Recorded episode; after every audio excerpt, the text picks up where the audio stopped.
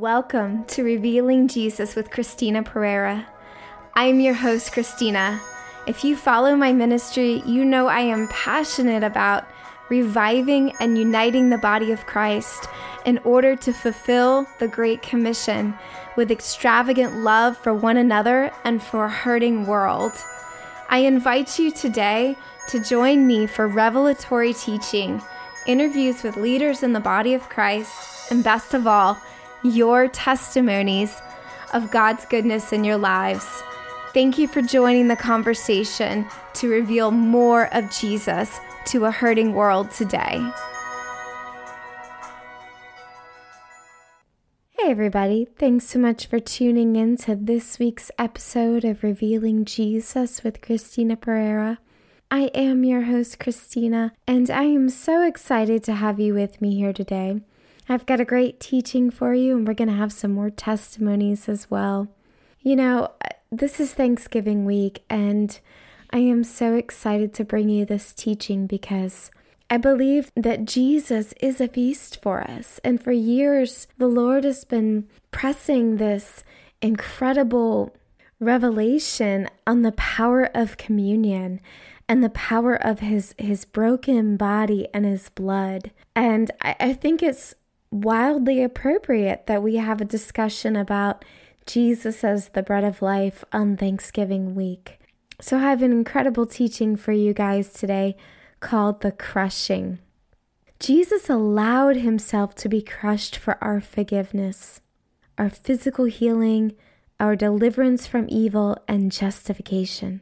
As we approach Thanksgiving, my heart can't help but meditate on the beautiful sacrifice of Jesus and the feast we've been invited into in Him.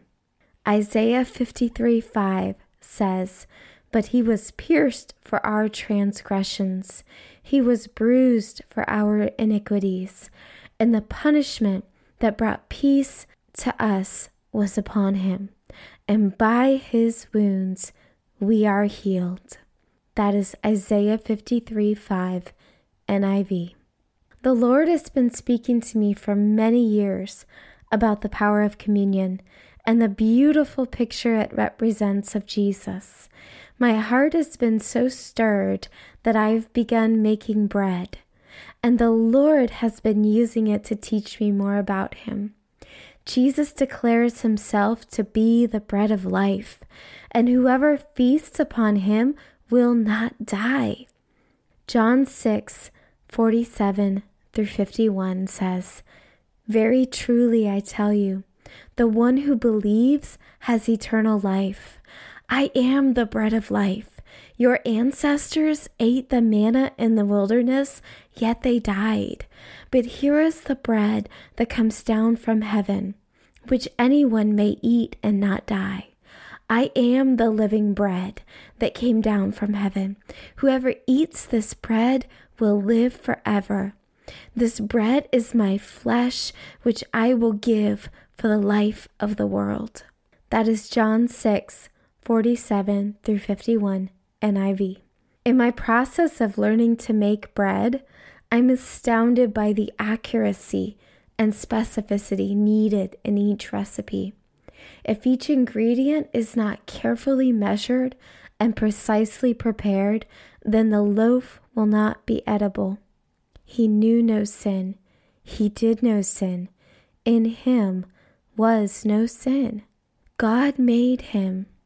2 Corinthians 5:21 says, God made him who had no sin to be sin for us, so that in him we might become the righteousness of God.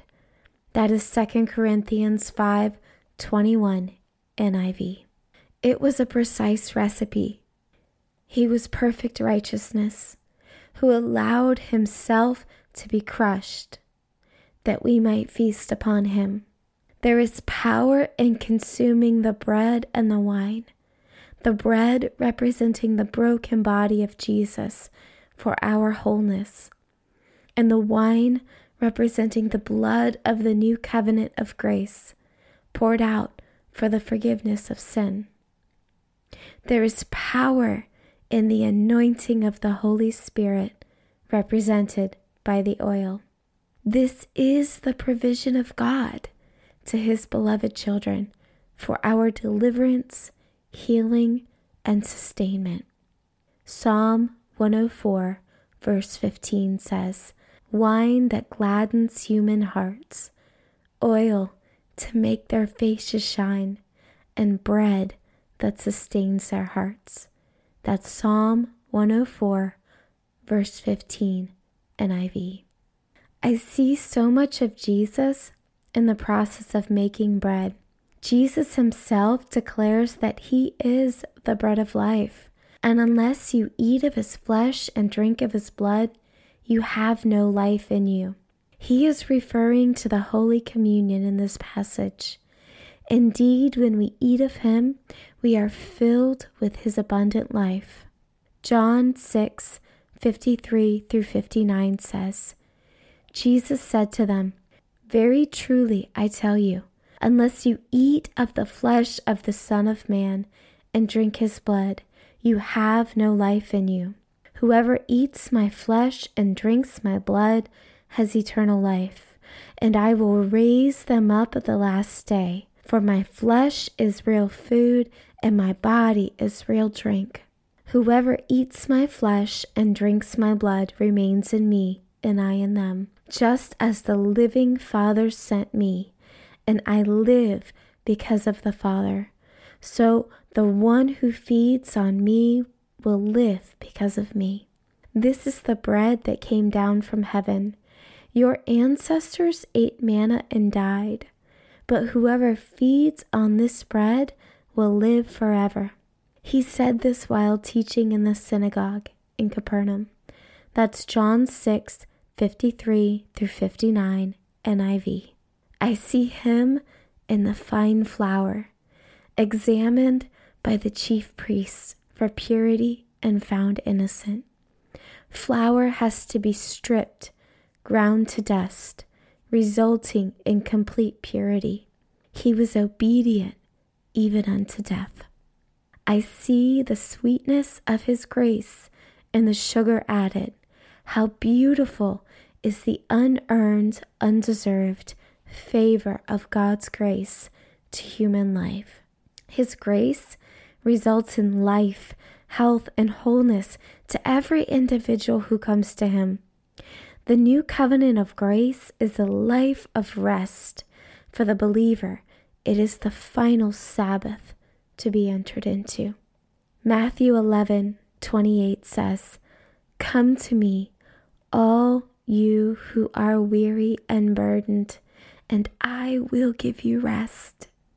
That's Matthew 11 28 NIV.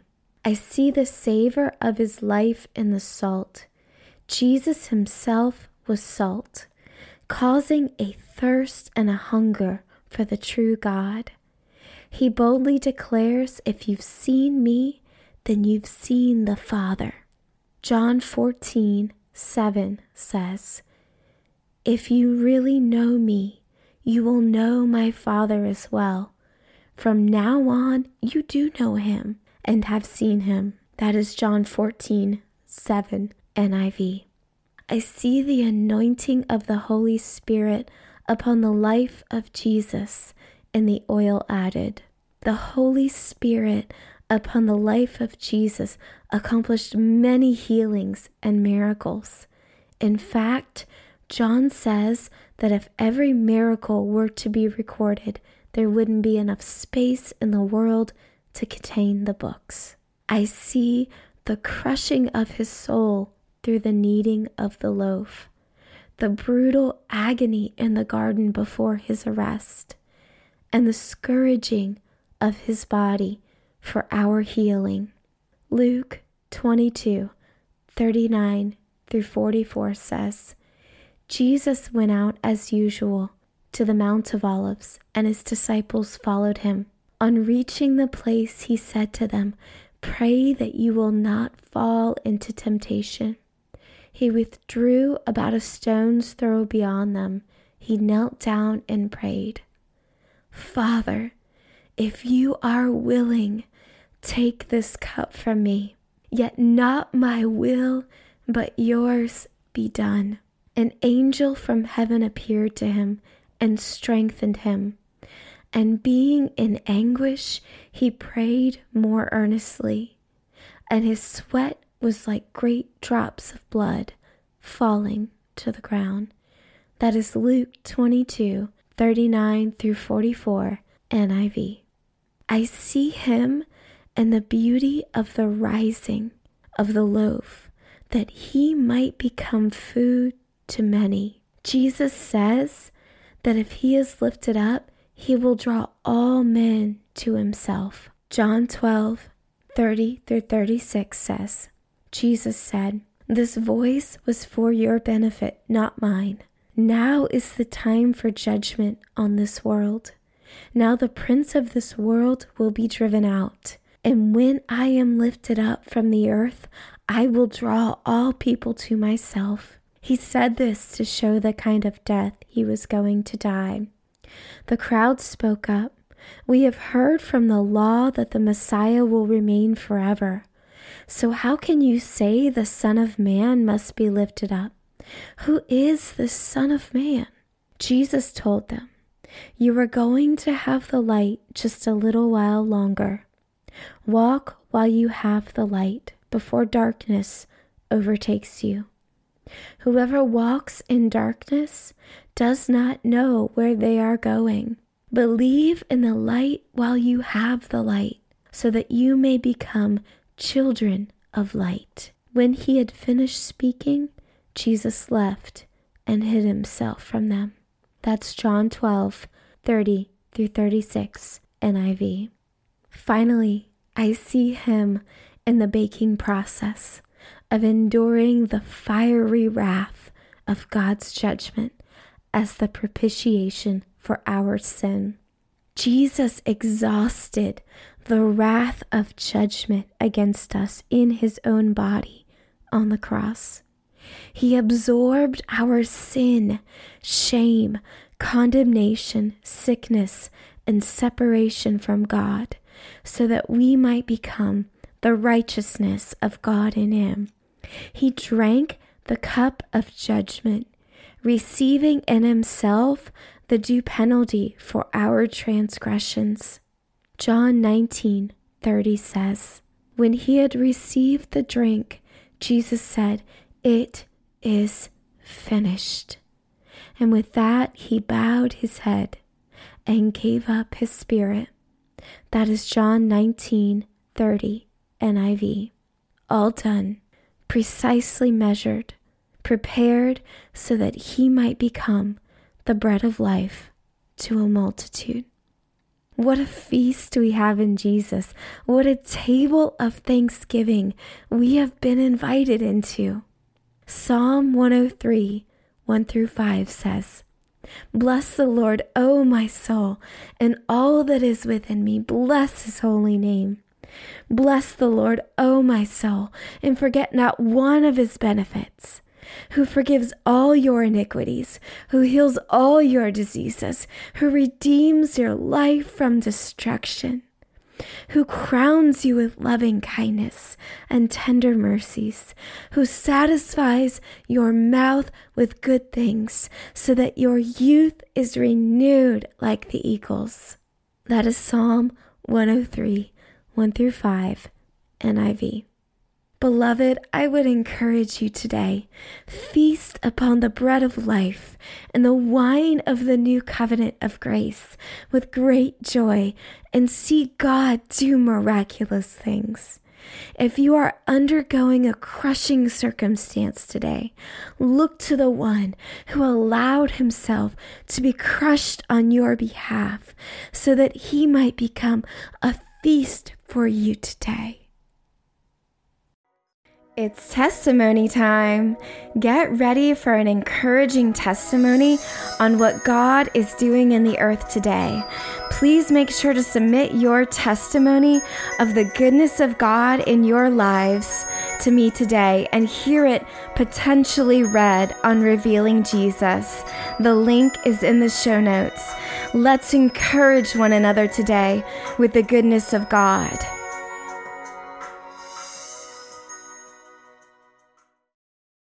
Our next testimony comes from Lorianne in South Africa. Lorianne writes, My husband and I are missionaries to the nation of South Africa, but we originally reside in Canada. In August of 2019, I was diagnosed with inflammatory breast cancer and was told by our insurance company to return to Canada within a week or they would cut off any insurance coverage. Unfortunately, the cancer was extremely aggressive, and there was no way to return back to South Africa until the chemo journey was over. During this time, the Lord gave me two pictures to hold close to my heart. One was an image of Jesus carrying me, and my only responsibility was to lean my head into his chest and listen to his love for me and the second was a golden shower of provision. The insurance company insisted I return immediately, but I asked the Lord what I should do, and He gave me peace to remain in South Africa as missionaries. We set up a page on our missionary site to let people know of our need and for prayer. Then the golden shower of provision began. All of my chemotherapy, meds, doctor's appointments, and scans were covered. Hallelujah. Then COVID 19 hit, and surgery was no longer possible in Canada since we were locked down in South Africa. I had emergency surgery paid for by churches, friends, and family from Canada. There are still more funds needed but we continue to trust God. And throughout this process, Jesus has been faithful to carry us and keep his promise. He will continue to carry me through the recovery and treatments as we stay in South Africa. The Lord has also blessed our ministry during this time. We continue to minister to the children here and share weekly worship with them. These children have prayed for me every day, and we have grown very close. Their teacher and colleagues are amazed by what has happened between the children and I. I want to encourage your listeners to never think that you are limited in sharing your faith, even if you are going through a crisis journey like cancer. God can and will speak through you. He is a good, good Father. Lorianne, thank you for writing in to Revealing Jesus to share your testimony. I know it's going to encourage so many people. Lorianne, we stand with you in prayer and faith for complete healing in your body and complete provision to walk with you through the rest of this journey. God bless you, Lorianne. Thanks for tuning in to this week's episode of Revealing Jesus with Christina Perera. If you like today's episode, be sure to subscribe, share it with your friends. If you want more information on our ministry and how you can partner with us, please visit us at ChristinaPerera.org. We've got information on there about our events, blog posts, the Extravagant Love Store, and more. And don't forget to follow us on social media Facebook and Instagram at Christina Perera Ministries. Until then, may grace and peace be multiplied to you in the knowledge of Jesus. God bless you.